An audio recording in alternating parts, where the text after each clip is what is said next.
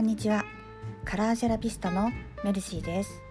早速今日も色のお話をしていこうと思います。今日はグレー灰色についてのお話です。で先にちょっと断っておくのですが今日はちょっと暗めな話です。なので明るい話しか聞きたくないよという方は大変恐れ入りますが明日また聞きに来ていただけるとありがたいです。ということで始めたいと思います。実はですね今朝早朝のジョギングで登ったばかりの眩しい朝日を浴びながら外の美味しい空気を吸ったり吐いたりしながら走っていた時にですねふと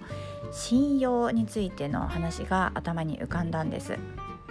ちょっと話はそれるのですがあのめちゃくちゃ流行っている絵本「煙突町のプペル」という作者の絵本の作者の西野さんが書いていらっしゃる「革命のファンファーレ」という本がありましてこちらも有名なので読んだことがある方も多いかもしれないのですが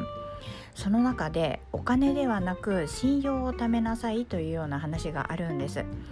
信用と信用貯金って書いてあったかな確かお金というのは信用を数値化したもので例えばはるか昔は貝殻貝殻だったり石だったり現代ではまお金ですよね。あとはクレジットとか今は QR コード決済なんかもあったりしますけれどとにかく大元のところは信用なんだよっていう話です。そして今は分かりやすいところでクラウドファンディングクラウドファンディングで信用がお金に変わっているからやりたいことがあるならば信用を貯めましょうみたいな話なんですね。うん、納得っていう感じでその信用ですよそれが頭に思い浮かんだの。でもねなかなか自分の信用を上げていくのって簡単なことではないんですよね。自己肯定感が高めの方なんかは自分めちゃめちゃ信用あるぜとか思うかもしれないけど 私はまだ自己肯定感を上げている途中のところもあってなかなか難しいです。皆さんはいかがですか？実は一時期私ねいろいろあって大変だった頃とにかくグレーの服ばっかり着ていた頃があったの。もともと私はカラフルな服が好きで特にオレンジシャーベットとかあと明るめのモーブピンクとか若草色とかそういうのが好きで、まあ、今でも好きなんですけれどなのに当時はグレーばっかり着ていたの。白でもなく黒でもなくグレーなんですよね。でなんでグレーだったのか。当時の私は全然全く意識してなかったけれどカラーセラピーを学んだ今ならわかるんです。グレーってねマイナスなイメージとして曖昧。で、まあ、優柔不断ですね。あと白でも黒でもない。つまり真実か偽りかわからないという意味で疑惑だったり不信感。あとは不安感なんかを示す色として表現されるんですよね。あとは受け身だったり自己主張がない。個性がないというようなイメージ。もうまさにその通り。当時の私はとにかくもう辛い思いをしたくない一心でひたすら受け身。自己主張なんて全然ない。ただただ身を潜めるように生きていたんです。そのように生きようとしていたんですね当時の私は。だから意識していなくてもグレーを選んでいたんだなってね今ならわかるんです。そうここから信用につながるんですよ。話が。で実際にですねそんな風に白か黒かもわからないような人は信用できないですよね。何考えてるのかわからないし。でねある時母に言われたんです。今のあなたは信用がないって。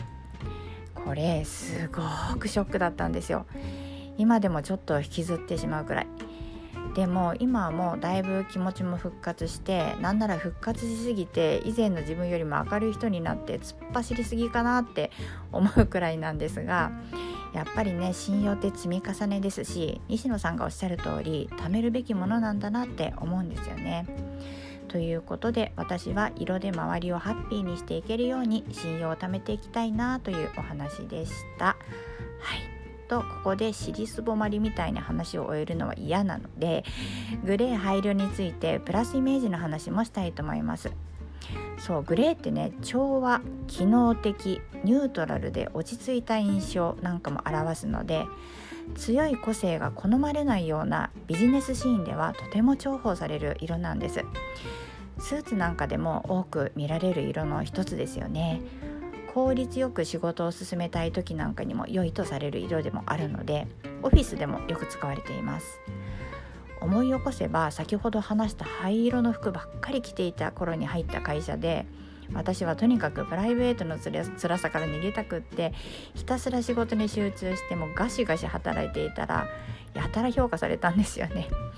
その評価にもしかしたグもしかしたらグレーの良い効果が上乗せされていたのかななんていうことも思ったりします。